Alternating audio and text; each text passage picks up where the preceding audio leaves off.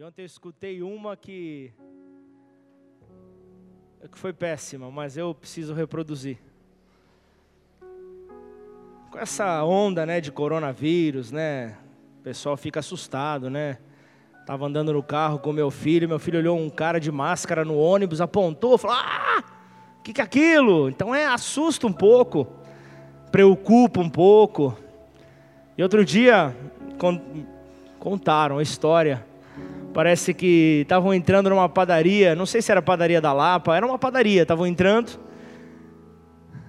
padaria da Lapa não, né? Padaria da Lapa agora vive uma nova época, mas estavam entrando num lugar, e sobre esse lugar, entraram dois homens mascarados, aí já ficaram, meu Deus, já chegou aqui sobre Ribeirão Preto a... o vírus, ah meu Deus, aí quando perceberam que era um assalto, aí foi tranquilo, aí assaltaram tudo, roubaram, e aí foi sossegado, aí foi, é aquela falta de, aquela falta de sensatez do, do, do Ribeirão Pretano, não digo Ribeirão Pretano, mas do brasileiro, de se assustar com qualquer notícia que é vinculada. É claro, nós estamos diante de algo que é uma pandemia, não podemos simplesmente virar os nossos olhos e falar, não, nada está acontecendo.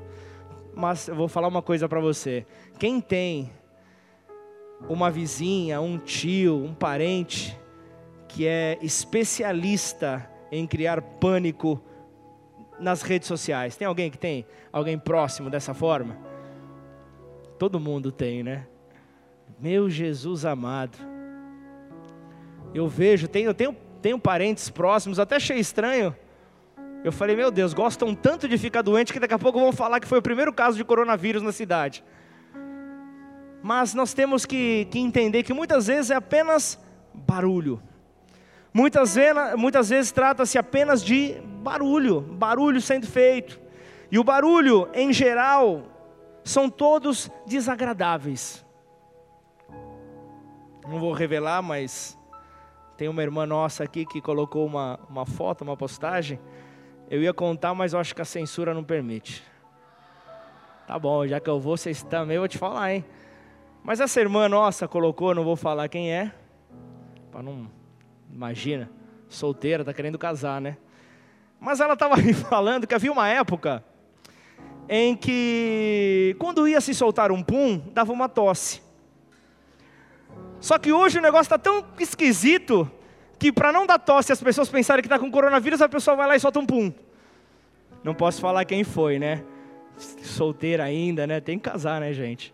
Mas está de cabeça para baixo, o negócio está tudo esquisito. Mas, ó, pensa, pensa em algo. Barulho. Eu me lembro quando eu casei, deixei ali, eu fui de carro até o buffet, tal, que a gente ia, a gente ia casar. E aí depois na hora de ir embora, na hora de sair, de sair para a noite de núpcias, o carro está todo pintado e tem umas latas amarradas no carro. Vocês sabem o significado dessas latas?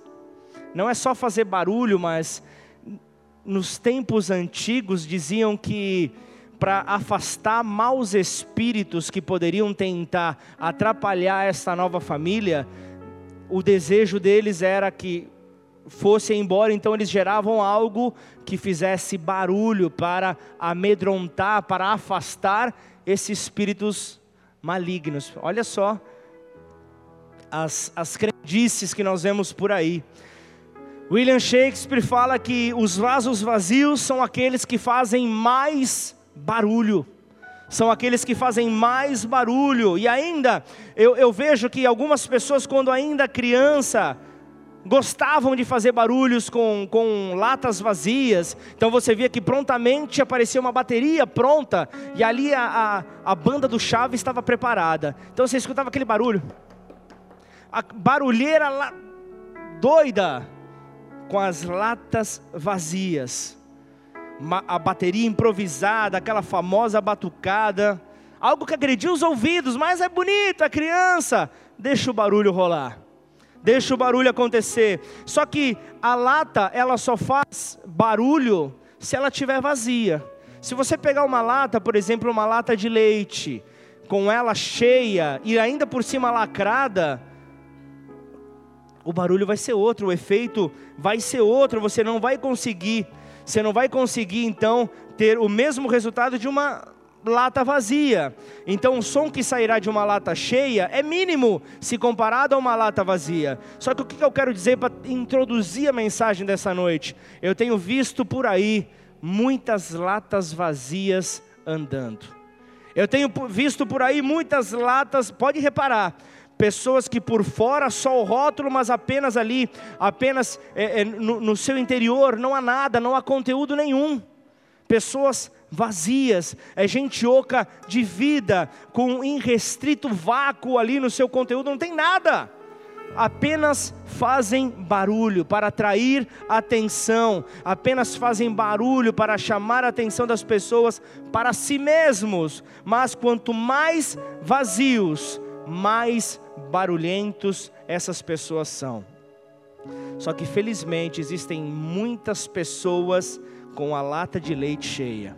Graças a Deus existem muitas pessoas que são cheias. Gente que não gosta de atrair a atenção para si. Gente que não gosta de atrair a atenção para, para, para si mesmo, para o seu próprio conteúdo.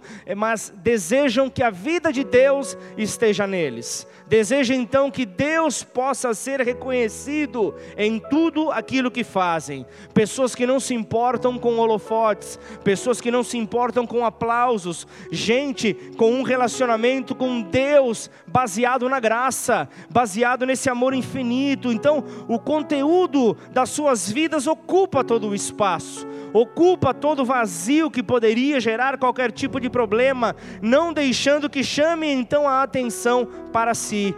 Afinal de contas nem precisam disso. Então naturalmente são pessoas que exalam aquilo que Paulo classifica de o bom perfume de Cristo. São pessoas que possuem uma visão, e porque essa visão os consome, é que eles continuam a frutificar, continuam a gerar frutos sem parar. São pessoas que estão ali sempre sedentas por algo mais. São pessoas que eu vejo que, que acontece o apelo, sai corre, depois do apelo sai correndo para o banheiro, porque estava segurando para não ir e não perder uma única palavra que está sendo liberada deste altar. Tem gente que se identifica com isso? Então eu quero trazer isso para vocês, eu quero trazer nessa noite justamente é, a maneira que nós temos de analisar situações assim. É muito fácil de analisar um crente cheio do fogo, é muito fácil analisar, mas pergunta a ele na hora: como está o seu compromisso para com Deus? Quem é seu pastor? Ou, ou, ou, ou o que você tem feito para que outros conheçam Jesus? Aí se você fala, onde você dá o teu dízimo, porque a Bíblia te orienta, no lugar onde você é alimentado você dá. Certamente esses, essas latas vazias são aqueles que gritam, olha lá, sabia que já ia falar de dinheiro, sabia que já ia falar de dinheiro, só, parece que só fala disso, latas vazias. A lata vazia é aquele que faz barulho, são pessoas que fazem propaganda de si mesmas, que se exaltam, se, se, se vangloriam, são soberbas. Em via de regra, são pessoas vazias. E eu quero nessa noite justamente trazer uma mensagem contrário a pessoas vazias. Eu quero trazer uma mensagem justamente é, é, em direção àqueles que anseiam estar revestidos deste amor. Então, o tema da mensagem desta noite é: não seja uma lata vazia. Não seja uma lata vazia, mas antes faça a diferença. Não faça como, como você vê muitos fazendo, mas faça a diferença. Tenha uma visão e sobre esta visão, abrace a ela, abrace ela e caminhe sobre ela. Então eu quero abrir, abrir aqui a, a, a mensagem desta noite com um texto em Atos dos Apóstolos, capítulo vinte e seis, versículo dezenove.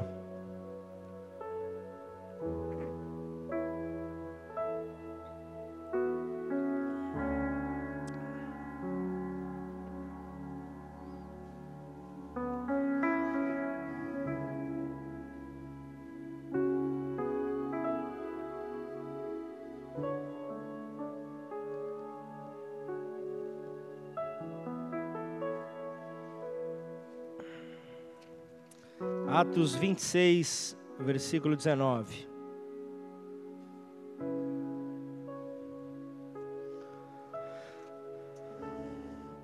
palavra do Senhor diz assim, Atos vinte e seis, dezenove, pelo que, ó rei Agripa, não fui desobediente à visão celestial, mas anunciei primeiramente aos de Damasco e em Jerusalém, por toda a região da Judeia, e aos gentios que se arrependessem e se convertessem a Deus, praticando obras dignas de arrependimento.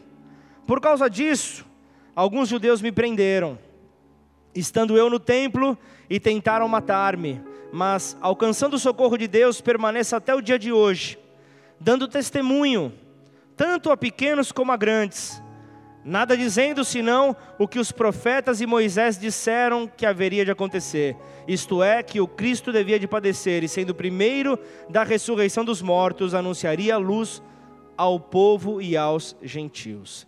Até aqui, Pai, em nome de Jesus, que o Senhor possa nessa noite continuar a se revelar, a falar conosco. Por isso, vem no íntimo do nosso coração para desvendar aquilo que nos paralisa, para arrancar aquilo que nos impede de alcançar o ponto que o Senhor tem para nós, alcançar então, ó Deus, o, o, o plano perfeito que o Senhor tem para as nossas vidas. Portanto, em nome de Jesus, que a nossa atenção esteja cativa ao Senhor. Desde já, Senhor, paralisa todo e qualquer tipo de investida contrária à Tua Palavra, tudo que possa vir para tentar roubar a nossa atenção nesta hora, Pai. Que nesses próximos minutos o Senhor possa paralisar, que somente o Teu Santo Espírito tenha liberdade nesta noite. Então, que o Senhor possa distribuir neste lugar anjos acampados, ó Pai, quantos necessários forem, para que esta liberdade aconteça e a glória seja dada ao Teu Santo Nome. Em nome de Jesus, amém e amém.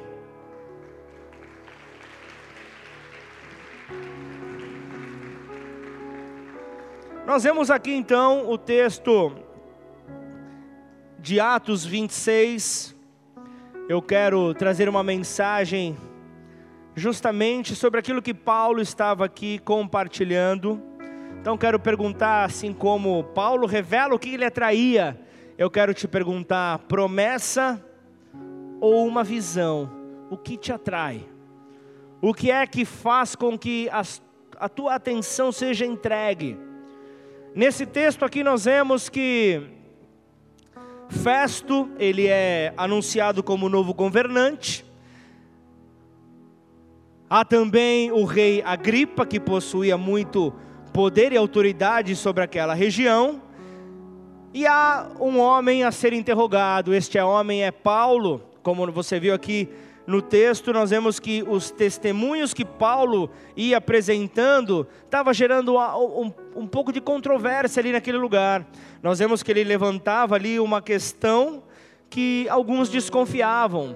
Nós vemos que nós tínhamos ali é, dois grupos. Nós tínhamos os saduceus, nós tínhamos os fariseus. Os, o, a, a mentalidade, a ideia que Paulo tinha a respeito da ressurreição, os fariseus até criam, mas não enxergavam em Jesus este que seria o primeiro a trazer a ressurreição. Enquanto que os saduceus olhavam e falavam: não, isso tudo é balela. Ah, essa eu quero ver você traduzir, Bené. Balela. Ah.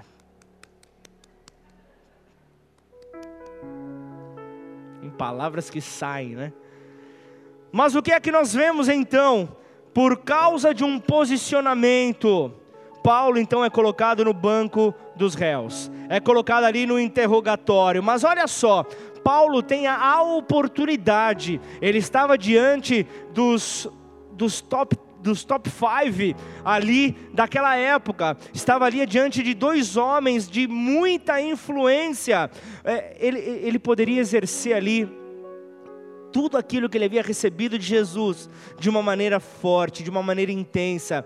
E então esse texto ele retrata, quando você vê iniciando, no, no, da onde nós partimos, do versículo dezenove, falando, Paulo falando: eu não fui desobediente à visão que eu possuía. Então Paulo estava aqui mostrando, estava chamando ali a existência para um ministério extraordinário entre os gentios, entre o povo romano. Então nós vemos que Paulo, ele não foi desobediente, ele tinha uma palavra e sobre esta palavra ele se movia. Então eu quero declarar nessa noite que nós sejamos obedientes como Paulo em tudo aquilo que o Senhor nos conduzir, em tudo aquilo que o Senhor nos enviar a fazer, que nós possamos ser estes que também declaram: Senhor, eu fui obediente até o final.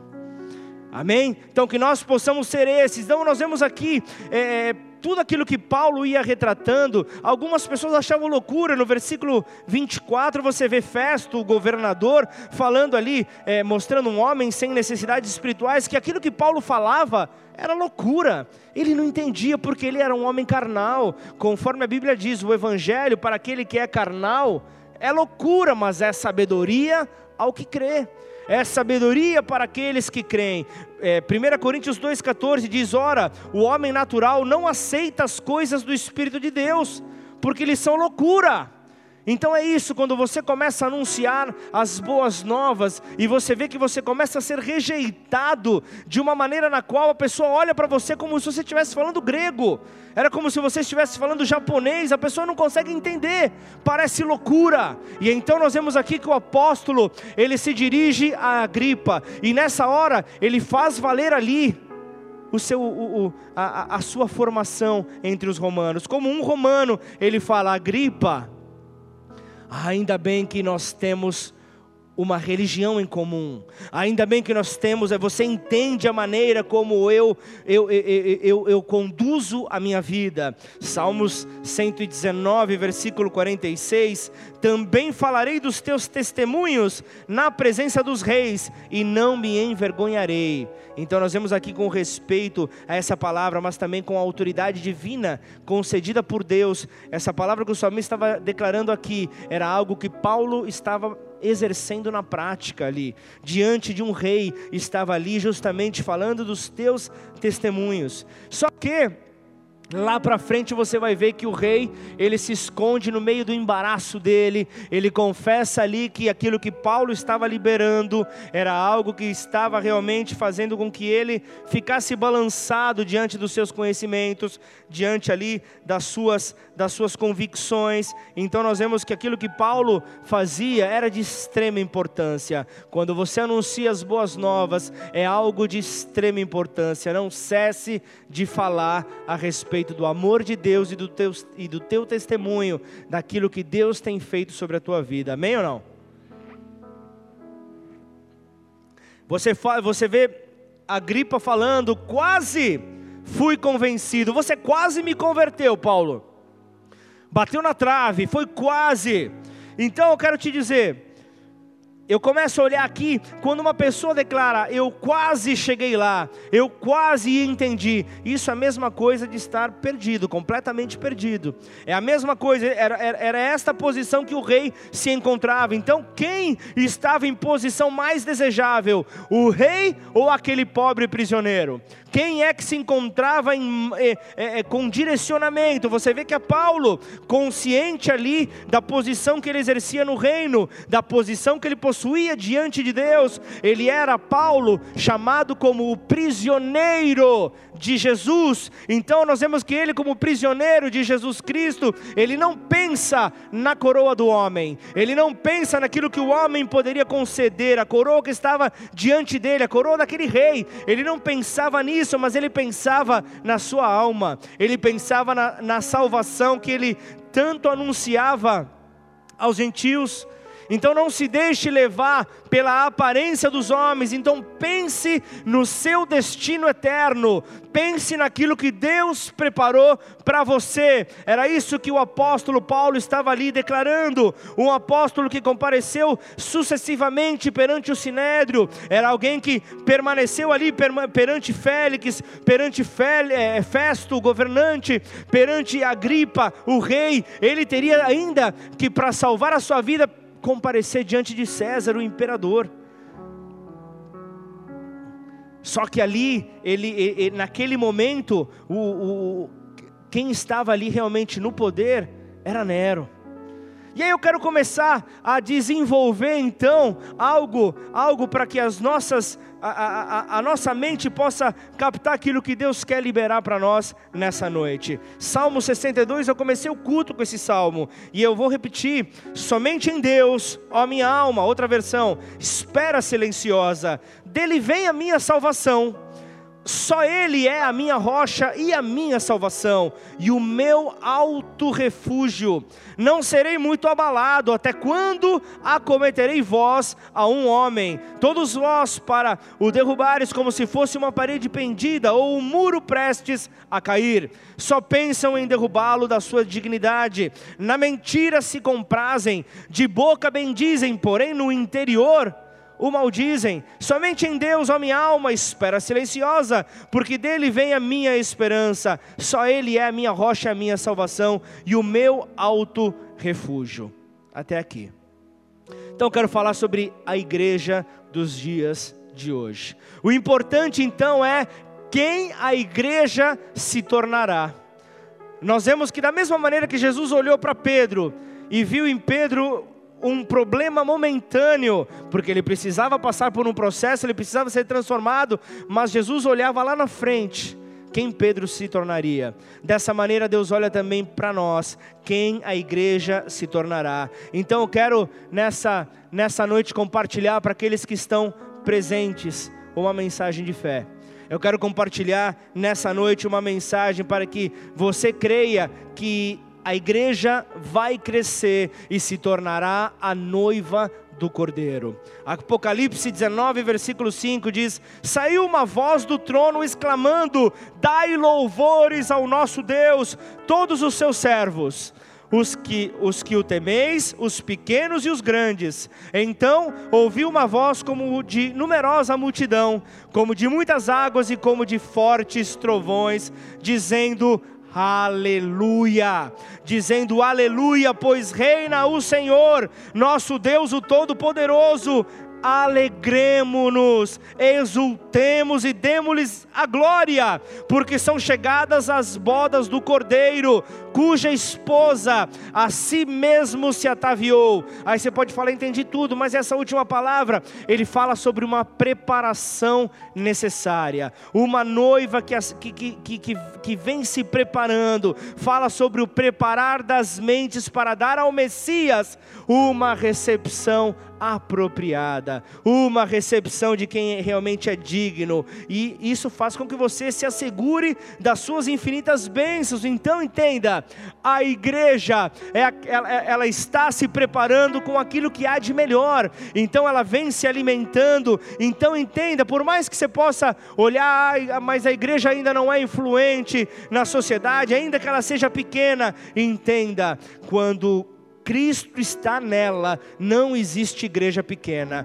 Pode ser a igreja de uma garagem com cinco pessoas, mas se a Bíblia não nos mente e garante que onde dois ou mais estão reunidos em meu nome, eu estou no meio deles, logo a maioria sobre a terra já está naquele lugar. Então nós vemos que não existe igreja pequena, existe igreja que ainda não se tornou a noiva do Cordeiro. Ainda não alcançou a plenitude que Deus tem para ela. Então você precisa compreender, esta é uma noite onde a tua fé vai ser sacudida. Essa é uma noite onde você precisa compreender o plano que foi estabelecido para a tua vida. Eu digo, eu creio na redenção, a redenção que vem por meio de Jesus. Então nós vemos que a igreja, ela quer enviar pessoas felizes por toda a terra, por todas as regiões, por todas as nações. Mas eu quero te perguntar, como é que alguém que só reclama pode transformar a terra? Se você é alguém que só reclama, essa palavra está direcionada para você. Se você é alguém que não consegue se contentar, se você é alguém que não consegue ver alegria, se você não consegue é, entender que a alegria do Senhor é que vai te fortalecer, como é que você vai conseguir transformar a terra? Como você vai conseguir transformar a tua família? Como você vai conseguir transformar o teu trabalho, a tua vizinhança? Os vizinhos vão ver você saindo da tua porta, vão correr, vão falar, cala o problema, não vou nem dar atenção. mas você, você tem que ser aquele que retransmite a glória do Senhor, e quando você sai, as pessoas precisam ver a luz do Senhor em você. As pessoas precisam ver, lá vai um solucionador de problemas, lá vai alguém que tem as respostas, porque alguém que é um portador da palavra de Deus. Posso ouvir um amém? É isso que eu e você precisamos compreender, porque só alguém feliz consegue transformar uma geração. Só alguém feliz consegue fazer de uma visão algo a ser executado. Só alguém feliz consegue então fazer essa diferença. Então, nesse momento onde nós não podemos abraçar muito as pessoas, isso não te impede de celebrar as pessoas. Você deve ser alguém que celebre as pessoas, porque ao fato de você celebrar as pessoas, elas te darão o tesouro que há dentro delas. Elas compartilharão o tesouro que existe dentro dela. Então, se você celebra o seu irmão, ele vai então permitir ser ministrado por você, e então glória subirá aos céus como uma oferta dada ao Senhor. É isso que eu e você precisamos ter claro, porque a fé, ela é, a, a, a fé não é algo que será, a fé já existe, e então é sobre isso que nós precisamos trabalhar. Hebreus onze, um, ora a fé é a certeza de coisas que se esperam e a convicção de fatos que não se veem, pois pela fé os antigos obtiveram um bom testemunho. Pela fé, entendemos que foi o universo formado pela palavra de Deus, de maneira que o visível veio a existir das coisas que não aparecem. A fé, ela é.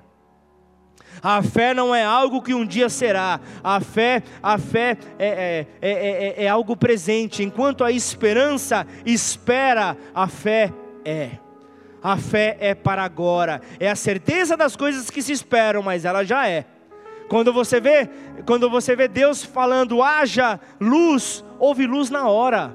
Quando a palavra foi liberada, houve, houve luz na hora. Não é, o, o, não, não é um, um, um dia haverá, que haja luz, é a fé liberada. Então disse Deus que a luz era boa. Ele não disse que as trevas eram boas, Ele disse que a luz era boa, e a luz é para agora, e, e, e é agora que nós precisamos de luz para que a nossa fé seja fortalecida, porque a luz é o nosso próprio Senhor, é quem nos conduz, é quem nos direciona, é quem nos impulsiona, é quem nos empurra a prosseguir.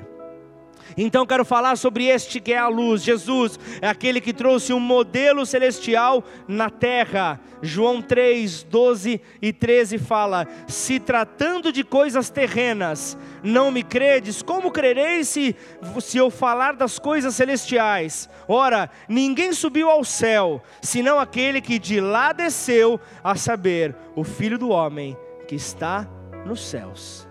Então aqui ele fala sobre coisas terrenas e coisas celestiais. Se você, se você não está na visão celestial, deixa eu te dizer uma coisa, você vai estar preso a uma visão terrena. Você vai estar preso a uma visão limitada. Então eu quero te entender, por mais que você veja a, a, que a religião quer religar o homem a Deus, a religião quer levar pessoas aos céus, mas eu quero te dizer algo, o reino de Deus quer trazer o modelo do céu na terra, para exercitarmos isso e levarmos pessoas então ao céu. Isso é visão. É isso que a palavra está nos falando, visão. Por que é que nós queremos ir para o céu? Porque nós queremos ter paz. Quando, quando a paz é fruto da prática da justiça na terra. Por isso é que esta visão precisa ser estabelecida. Então Jesus é aquele que não trouxe a ge- geografia do reino, mas sim o seu modelo, o modelo do reino para ser multiplicado pela terra. É isso que Jesus ansiava ver. Então entenda que nós não podemos ter ali uma, uma visão celestial se nós estivermos presos àquilo que está na terra. Então me deixa falar sobre, sobre esta visão celestial. Atos vinte e seis, o versículo que começamos nessa noite, versículo dezenove. Você vê então Paulo falando acerca desta visão celestial. Pelo que, ó rei Agripa, não fui desobediente à visão celestial. não fui desobediente. Ele começa ali, na, na, nessa reunião, ele começa a dar testemunho, ele falando, eu era fariseu dos fariseus, eu era perseguidor de cristão, e eu, indo a caminho de Damasco, realizar a minha função, continuar a perseguir, eis que então, este Jesus o Cristo me parou. Este então começou a, a, a se revelar para mim, e então nesse mesmo momento eu fiquei como que cego, os meus olhos se fecharam, e então nessa hora ele começa a me direcionar os próximos passos que eu haveria de dar. Ele estava ali me entregando uma visão daquilo que aconteceria, e o resto, o resto da história você já conhece. Você vê Paulo como sendo um nome mais marcante do Novo Testamento, com exceção de Jesus. Alguém que tinha uma visão, alguém sujeito a uma visão celestial. Ele estava falando daquele que era o Cristo, aquele que nele se cumpriam as promessas, que gerava então uma visão celestial que o levaria para o céu. Era isso que ele compartilhava para com o povo, para que o povo recebesse dessa mesma porção. Paulo estava dizendo sobre alguém que havia se revelado a ele, e então por meio dele estava sendo revelado a todos. Paulo estava dizendo, da maneira como eu recebi, eu estou repassando, eu estou passando adiante. Paulo não era desobediente à visão de salvação. Nós vivemos em uma igreja fundamentada muitas vezes em promessas, mas não em uma visão celestial. Nós nos agarramos à promessa e ficamos só pensando em promessas, promessas, promessas, mas não em uma visão celestial, a visão que nos conduz, a visão que nos move. Nós precisamos crescer em paternidade, essa é a visão celestial. Tudo começou com Deus Pai enviando Jesus à terra, um envio do próprio Pai, uma demonstração de amor para com a terra. Era isso que movia então todas as coisas. Lá no Antigo Testamento você vê que sobre um tempo, a vida de Abraão foi coordenada por promessas. Abraão, o chamado pai da fé, era, era alguém que foi levado por promessas por muito tempo, mas um tempo se passa e ele então é regido por uma visão celestial. Romanos quatro, dezessete diz assim, como está escrito, por pai de muitas nações te constituí, perante aquele no qual creu, o Deus que vivifica os mortos e chama à existência as coisas que não existem. Abraão, esperando contra a esperança, creu, para vir a ser pai de muitas nações, segundo lhe fora dito, assim será a tua descendência. E sem enfraquecer na fé, embora levasse em conta o seu próprio corpo amortecido, sendo já de cem anos e a idade avançada de Sara, não duvidou, por incredulidade da promessa de Deus, mas pela fé, repitam, pela fé, se fortaleceu, dando glória a Deus, estando plenamente convicto de que Ele era poderoso para cumprir o que prometera, pelo que isto lhe foi também imputado por justiça. Um homem fundamentado na promessa. Quais as duas promessas que Deus deu a Abraão? Te darei a terra e a tua descendência.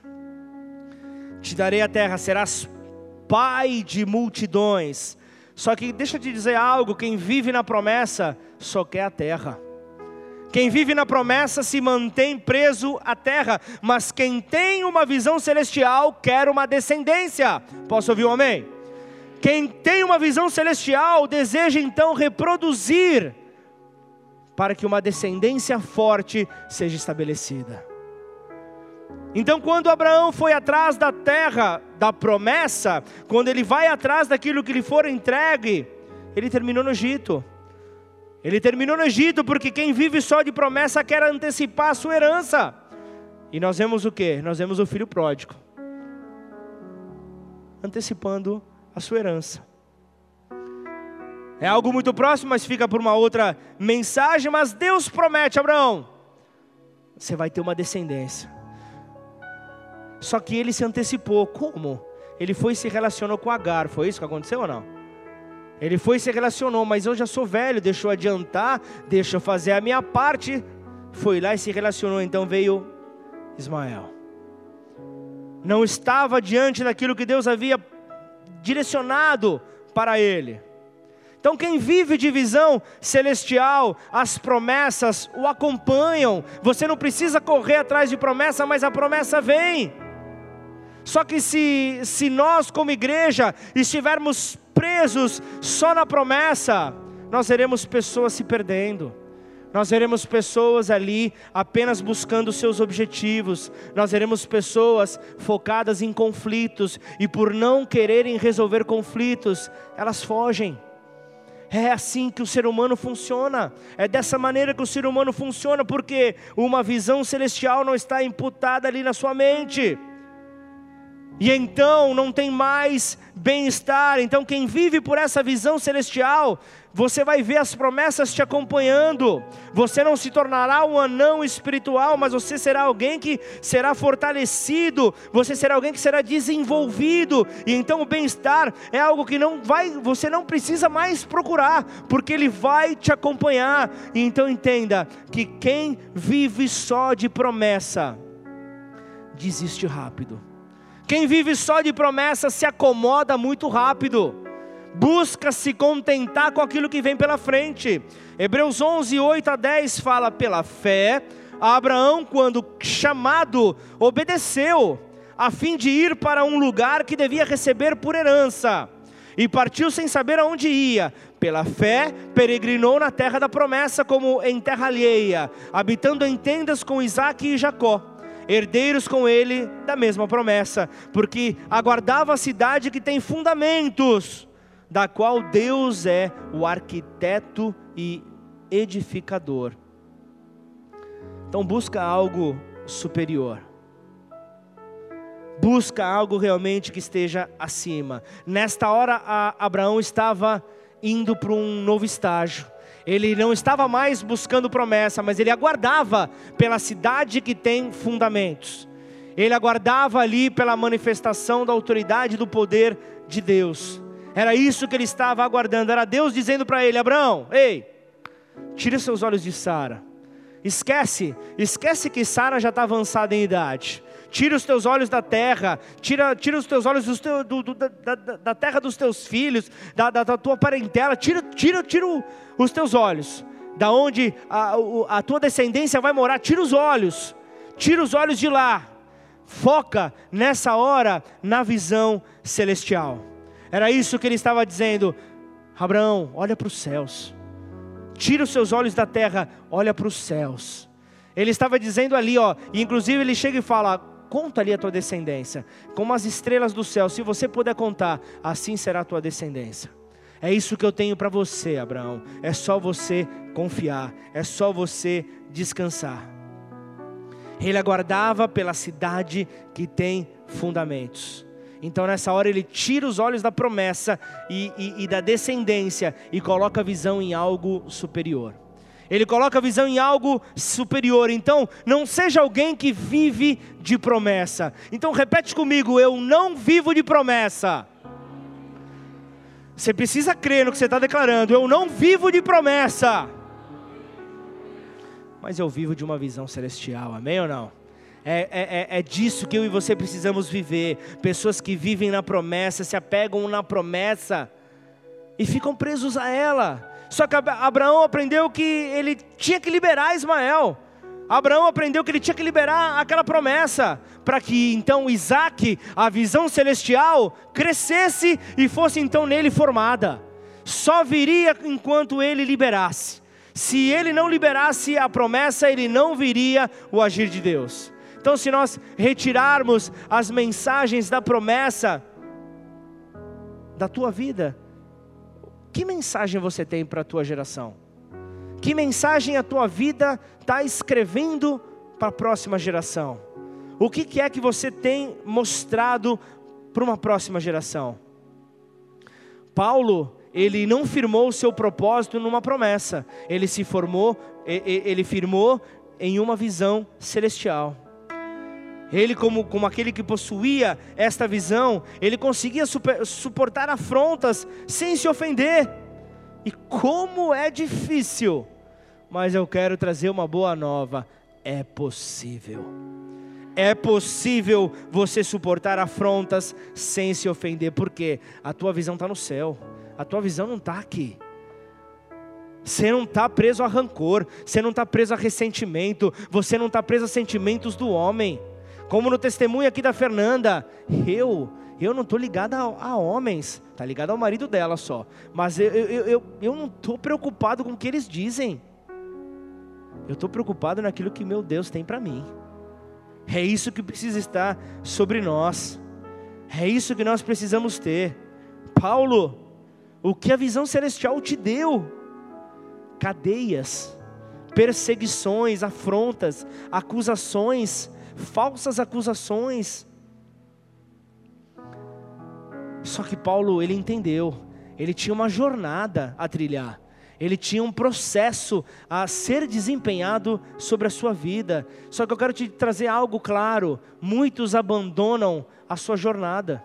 Muitos abandonam o processo de Deus nas suas vidas. Porque alguém fala alguma coisa que me ofende. Então a ofensa se torna maior do que o nosso Deus. A ofensa te tira, porque a ofensa faz com que o teu coração se feche. E então você vê pessoas passando, o mundo passando, a terra passando. A terra não para. Deixa eu te falar algo, se você faltou nessa aula... Opa! Se você faltou nessa aula na escola, deixa eu te falar. A terra está em constante movimento, é só você que para. É só você que para. A terra continua a rodar. A, a, a vida continua a acontecer. Então você vai... perder tempo para quê? Eu trago sempre essa reflexão quando eu vou fazer velório. E eu sempre falo, desculpa se eu vou te chocar, mas eu sempre falo, olhando para a pessoa que está no caixão. Eu falo para as pessoas, eu falo, ó, orar por ele agora não adianta mais, ele já morreu. Só que a reflexão que nós temos que ter, todos nós um dia estaremos nesse lugar. E é como que um taxímetro está rodando, ou melhor, um cronômetro está zerando É o nosso tempo aqui na terra. E você vai perder tempo alimentando ressentimento, alimentando coisas da terra, alimentando é, é, a falta de cumprimento de promessas na tua vida. É isso que você vai ficar alimentando, enquanto que, que o cronômetro está zerando. A cada dia você está mais perto da casa do papai. A cada dia você está mais perto da Jerusalém celestial. A cada dia você está mais perto de Deus. E você vai querer ir sozinho. Ir numa festa sozinho é horrível. Então, trata de convidar pessoas. Trata de levar pessoas para esse lugar. Só que, só que se você ficar parado por experiências isoladas, você vai, vai ver as experiências deix, deixando de te marcar ao longo do trajeto. Mas eu quero te dizer algo, completa a tua jornada. Não para de completar. Sem jornada você interrompe as experiências na tua vida. E as experiências, elas te marcam. São as cicatrizes que você vê a Bíblia falando. Então, se você interrompe a experiência, a tua visão está desprotegida. E alguém sem visão desprotegida é alguém que não consegue enxergar ali adiante. Vê um pouco embaçado, vê um pouco confuso, mas se você tem a sua visão restabelecida, você, vo você volta a olhar, você vê Tonhão ali com uma linda camisa branca, você enxerga, você volta a enxergar, tudo começa a dar sentido. Então, se eu tenho algo que você precisa guardar nessa noite, é uma palavra, e essa palavra é: vá para Deus, achegue-se a Ele, e então Ele se achegará a vós. É isso que é o convite. Ele é o detentor da visão. Se você não estiver nele, você está em perigo. E, e em sério perigo, eu quero te dizer. Você está em sério perigo se nele não estiver. Por isso, então, entenda que o inimigo, ele busca te distrair a todo momento. Se você, então, sai dessa presença e se envolve com outras coisas, você acaba não completando a missão que te fora dada. E eu quero te dizer algo. O rei Agripa, ele tinha um trono. Paulo, ele tinha cadeias, mas quem estava governando era Paulo. Mesmo nas cadeias, Paulo era quem governava. Então, quero te dizer algo, manifestação sem autoridade não funciona. Manifestação de poder sem autoridade não funciona. Primeiro, eu não vou entrar no texto, primeiro livro de Samuel, no capítulo quatro, fala ali no momento onde os filisteus acabam roubando a arca, acabam ali roubando, derrotando o povo de Israel, e então ali há uma confusão, ali o povo derrotado, só gritos se ouviam, era muito barulho, como as latas vazias, lá no começo, era um barulho que, que, de lata vazia. Tem louvor e, e manifestação, mas não tinha autoridade. E então, ao saber da, da derrota, você vê Eli caindo da cadeira, quebrando o pescoço, morrendo. Você vê a nora de Eli, grávida, morre no parto. E então nasce o filho. Como que é o nome do filho mesmo? Mergulhando na palavra. Icabode, ou Icabô, acabou a glória. Não há mais glória, a glória acabou. Olha como o, o peso do nome que veio sobre esse menino. É o fim da glória, foi-se embora a glória de Israel.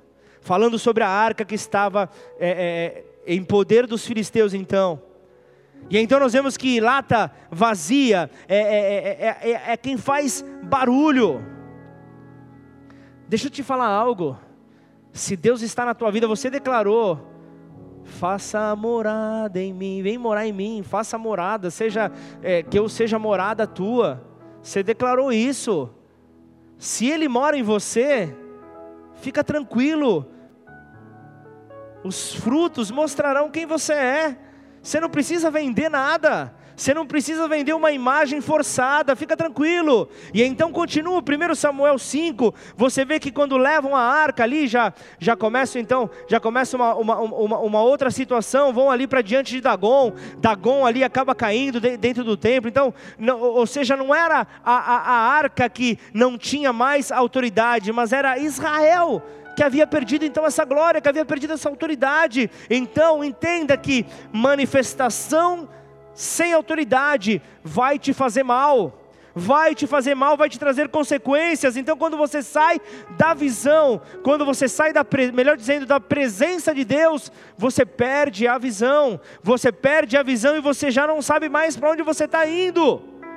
Você acaba indo buscar experiências fora da presença de Deus, porque afinal de contas, está perdido. Só que Deus, deixa eu dizer algo, Deus precisa do altar da tua casa. Deus precisa do altar da sua casa, mais do que o, o, os seus atos proféticos, mais do que a sua demonstração de poder. Deus precisa de um altar na sua casa, no teu lugar secreto, no teu esconderijo. Então se você for alguém que está pegando isso que Deus está liberando nessa noite, você é alguém que precisa buscar ter um altar restaurado na sua casa. Porque aquele que tem um altar restaurado, ele pode ir para a guerra, mesmo que com poucos, mas Deus estará sempre com eles. Malaquias quatro, versículo cinco. Eis que eu vos enviarei o profeta Elias, antes que venha o grande e terrível dia do Senhor. Ele converterá o coração dos pais aos filhos, e o coração dos filhos a seus pais, para que eu não venha e fira a terra com maldição. Então ele está dizendo aqui, a família precisa ser restaurada para salvar a terra. E quem vai fazer isso? Ele está falando do mover profético, ele fala de Elias. Um homem que destruiu o altar de Baal, mas pr- primeiro também teve que fazer um altar para Deus. Ele teve que mostrar que tudo começava em Deus e tudo voltava para Deus. Era isso que ele trazia. Então eu preciso ter algo claro, a minha família é um exército.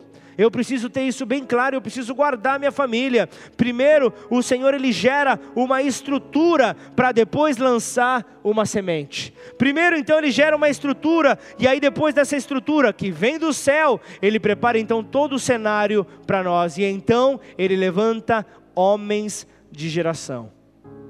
Então são homens que, que, que, que, que geram, são homens que, que preparam a próxima geração, são homens que são pais de gerações. Então voltando, Malaquias no capítulo dois, catorze e quinze, e perguntais, por quê? Porque o Senhor foi testemunha da aliança entre ti e a mulher da tua mocidade, com a qual tu fostes desleal, sendo ela a tua companheira e a mulher da tua aliança. Não fez o Senhor um, mesmo que havendo nele um pouco de espírito, e porque somente um, ele buscava a descendência que prometera. Portanto, cuidai de vós mesmos, e ninguém seja infiel para com a mulher da sua mocidade. Deixa eu te falar algo bem claro, o alvo do diabo não, não é necessariamente o teu casamento, mas são os seus filhos, é a próxima geração. É isso que você vê, é, é, o, o que, que o inimigo das nossas almas quer. Ele quer, ele busca uma descendência para ele. E então você vê, não vou entrar é, é, em grandes embates, mas você vê que uma das expressões que entidades acabam utilizando, por que que você vê preto velho chamando de, de, de fi? Ele tenta, ele tenta dar paternidade para aqueles que são considerados órfãos. Ele tenta trazer paternidade para aqueles que não têm em Deus o seu Pai. Mas você precisa ser este que, ao possuir uma visão, se torna um pai de gerações. Se torna aquele que prepara então as próximas gerações. Isso você prepara hoje, semeando hoje. Então seja este que prepara, seja esse que leva então filhos para esse altar dentro da sua casa. Para concluir, Êxodo dezessete, dez e onze, fez, fez Josué como Moisés lhe dissera, e pelejou contra Amaleque. Moisés, porém, Arão e Ur subi... contra Amaleque. Moisés, porém, Arão e Ur subiram ao cume do, do outeiro. Quando Moisés levantava a mão, Israel prevalecia. Quando, porém, ele abaixava a mão, prevalecia Amaleque. Deixa eu te falar algo, Josué não cansava na guerra, mas Moisés cansava, se cansava no monte. Moisés se cansava ali no altar. O que, que eu quero deixar claro, se você ainda não, não entendeu até hoje, a guerra no altar, a guerra no altar é maior do que a guerra no campo. A guerra no altar é muito mais pesada do que a guerra no campo. Seja, seja, seja alguém espiritual para compreender o que eu estou dizendo agora.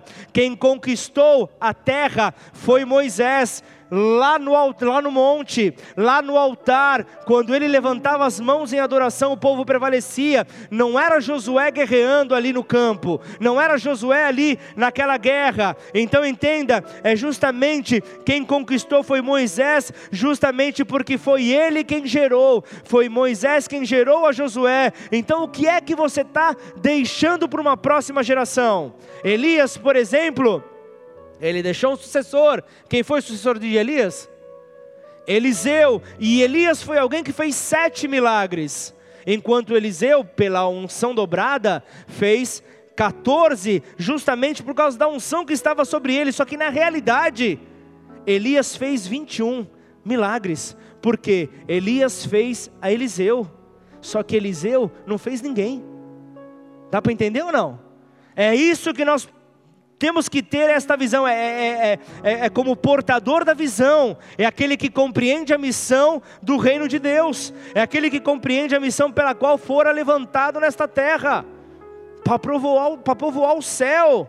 Então se você está buscando viver esta visão na presença de Deus, você vai ver que os céus estão abertos para você nessa hora. É agora, é agora que os céus estão abertos. Então se a sua visão ficar ofuscada, se a sua visão ficar conturbada e você não trabalhar com o céu aberto, você vai ter que viver de eventos passados. Você já viu expressões como do tipo, ah, porque o meu testemunho em dois mil e cinco, você não vai ser que nem a Fernanda, trazendo testemunho de agora. Ah, mas aquele tempo era bom, né? Aquele tempo era gostoso, aquele tempo sim que era, que era proveitoso. Tá bom, maravilha, mas o que é que Deus está fazendo hoje contigo? O que é que Deus está fazendo agora? Você precisa testemunhar, você precisa falar, você precisa dizer quem é Deus na tua vida. Senão, como é que você quer ver então uma influência sobre a tua casa? Quem vai querer seguir a, a, a um Deus que nada faz? A um Deus que está passando férias, que, que, que sumiu? Um Deus que ficou preso no passado?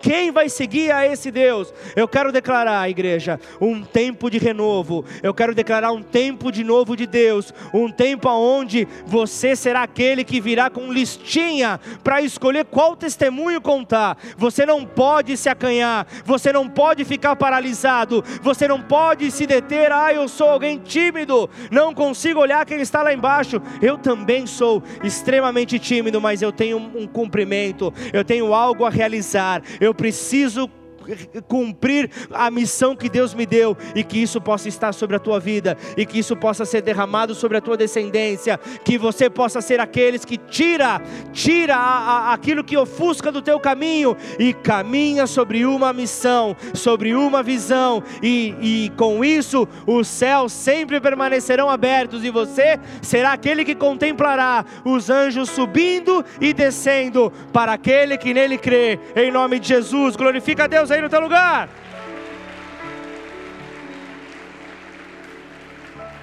É o tempo do novo de Deus.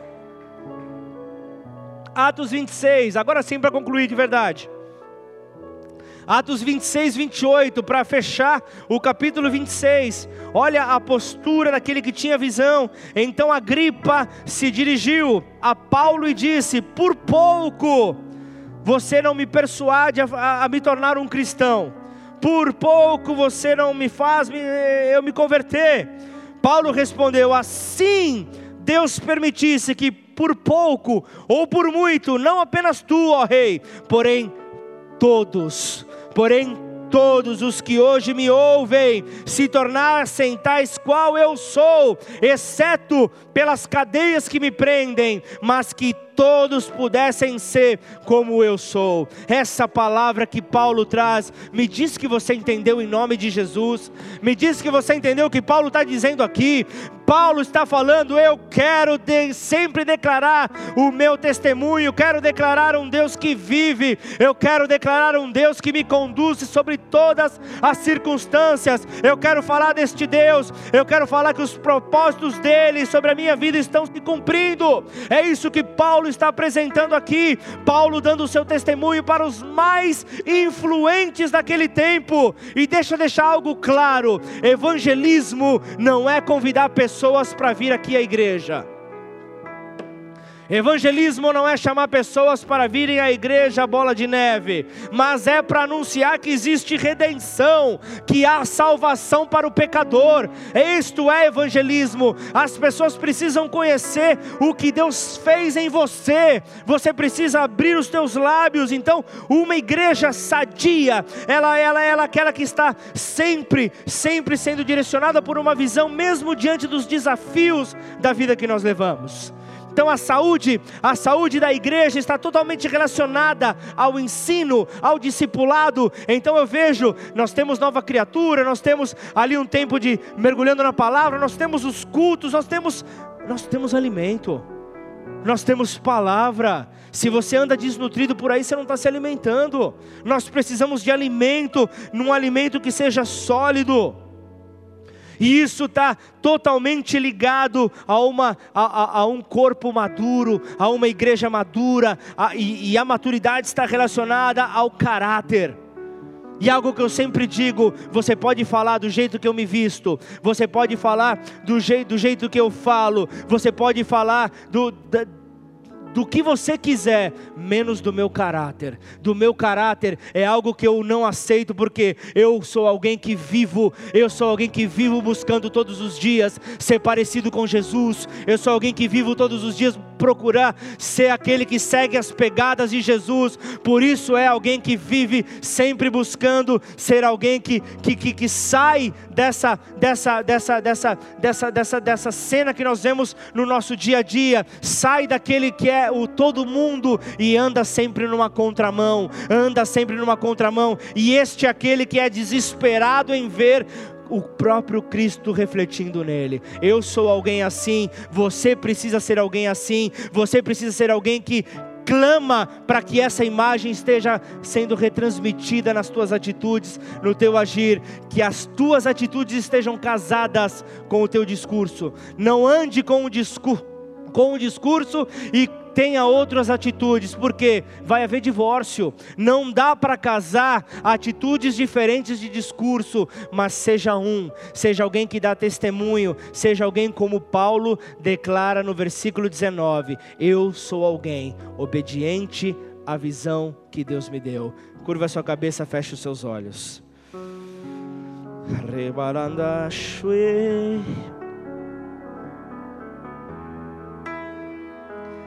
Não podemos mais, Senhor, não podemos mais ficar paralisados diante, Senhor, de, de incerteza, se nós servimos a um Deus de paz.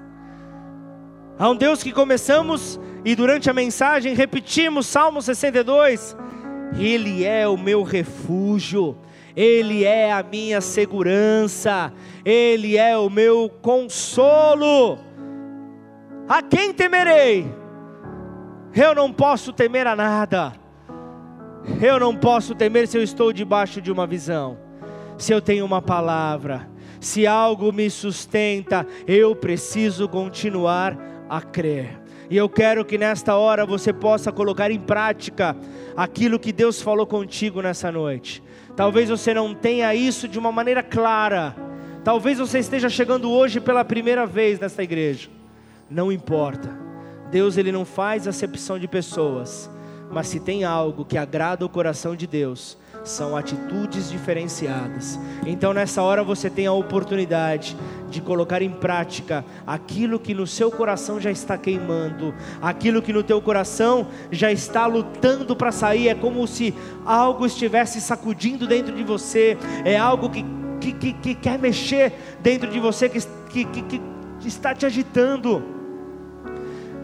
É algo que agita dentro de você, que te impede de sonhar em querer ser a mesma pessoa. É tempo de renovo, é tempo de mudança, é tempo de não ser uma lata vazia, é tempo de parar de ficar fazendo barulho à toa, é tempo de gerar a canção do céu. Antes do início dessa mensagem, o chofar foi tocado.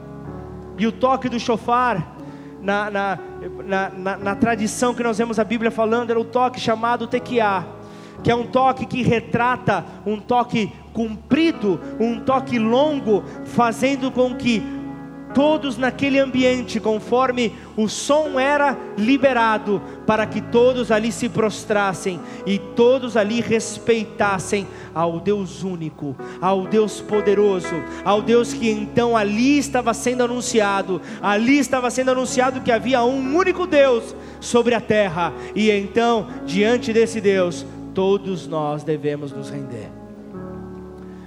Então se, se, a, se a mensagem desta noite veio justamente para te sacudir, saiba que é Deus colocando ali o complemento, o conteúdo dentro dessa lata, desse recipiente, dentro de você, para que todo vazio possa sair, para que então uma visão possa ser colocada dentro de você.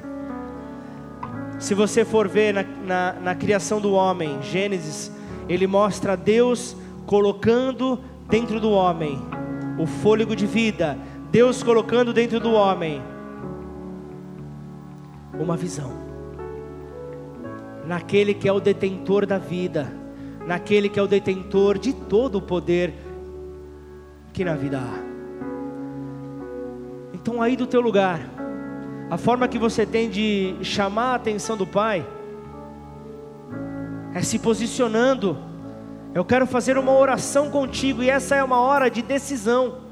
Não, não, não escute aquela voz dizendo, não, primeiro você precisa se consertar, primeiro você precisa deixar de fazer isso, deixar de fazer aquilo. Entenda que quando o Senhor te chama, Ele não é o Senhor do não pode. O evangelho dele não é o evangelho do não pode.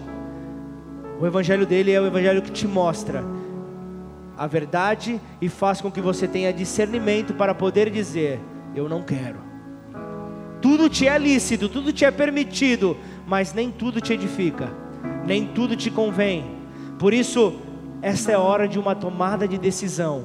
E nessa tomada de decisão é que você se se unem ao Pai por meio de Jesus, que é o único caminho que leva a Ele, para então dizer: eu quero essa mudança sobre a minha vida, eu quero uma nova vida, eu quero uma transformação, eu quero novos hábitos, novas atitudes, eu quero pensar de uma nova maneira, eu quero que então eu possa ter os pensamentos que o Senhor tem para mim, eu quero deixar de ter aqueles pensamentos sujos, eu quero deixar de ter aqueles pensamentos que eu venho cultivando há anos.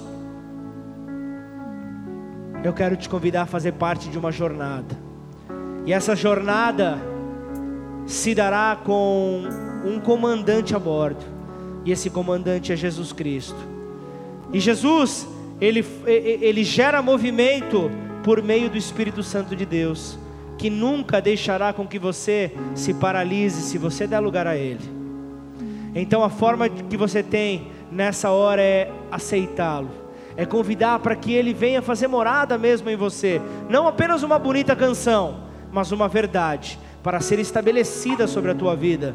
E esta é a hora que você pode, aí do teu lugar, fica tranquilo que todos estão de cabeça baixa, as luzes estão apagadas, justamente para, para não haver constrangimento, é um momento de intercessão, ninguém está saindo, ninguém sai do seu lugar nessa hora, tá, todos estão sobre uma visão, nós queremos ver festa nos céus. E hoje é a hora de arrependimento. Esta é a hora de um arrependimento gerar mudança. Então, se esta é a tua decisão, aí do teu lugar eu vou convidar você a colocar sua mão para o alto. Eu vou pedir para que você levante a sua mão bem alto se você deseja fazer essa oração, convidando Jesus para entrar na tua vida, pedindo perdão pelas tuas falhas e, e fazendo valer o sacrifício de Jesus sobre você. Como? Crendo e confessando, porque a Bíblia diz: se com o teu coração creres, mas com os teus lábios confessares, você então alcançará o poder do plano da salvação. Não basta apenas crer no coração, é preciso liberar, e isso é fé. É como Deus falando: haja luz. Ele poderia estalar os dedos e o mundo era criado, mas Ele mostrou o poder da palavra liberada. Então nessa hora eu quero convidar você e quero me unir a você em fé para mostrar o poder da palavra liberada. Então aí do teu lugar, repete essa oração comigo, declara assim: Pai, Pai, eu te peço perdão, eu te peço perdão pelos meus pecados, pelos meus pecados, por tudo que tenha me afastado de Ti, por tudo que tenha me afastado de Ti. E nesta noite, e nesta noite eu te recebo, eu te recebo como meu único, como meu único e suficiente, e suficiente Senhor e Salvador, Senhor e Salvador. Eu reconheço, eu reconheço que o amor de Deus, que o amor de me, Deus alcançou, me alcançou ao entregar Jesus, ao entregar Jesus, o seu único filho, o seu único filho, para morrer na cruz, para morrer na cruz pelos meus pecados, pelos meus pecados, e me trazendo então liberdade, me trazer então a liberdade, me levando à eternidade, me levando à eternidade. Por isso, Pai, por isso, Pai, eu quero que o Senhor, eu quero que o Senhor escreva o meu nome, escreva o meu no nome, livro da vida, no livro da e vida, a partir de hoje, e a partir de hoje, guia os meus passos, guia os meus passos pelo teu caminho reto, pelo teu caminho reto, em nome de Jesus, em nome de Jesus. Pai, em nome de Jesus, eu quero interceder por essas pessoas que levantaram as suas mãos, por essas pessoas que te receberam como único e suficiente Senhor e Salvador das suas vidas. Fortaleça os seus pés, remova do seu caminho toda a confusão, tira, tira, Pai, todo pensamento, Senhor, de morte, pois o Senhor é o, é o autor e consumador da vida. Tira todo pensamento de morte, de destruição, de, de incertezas.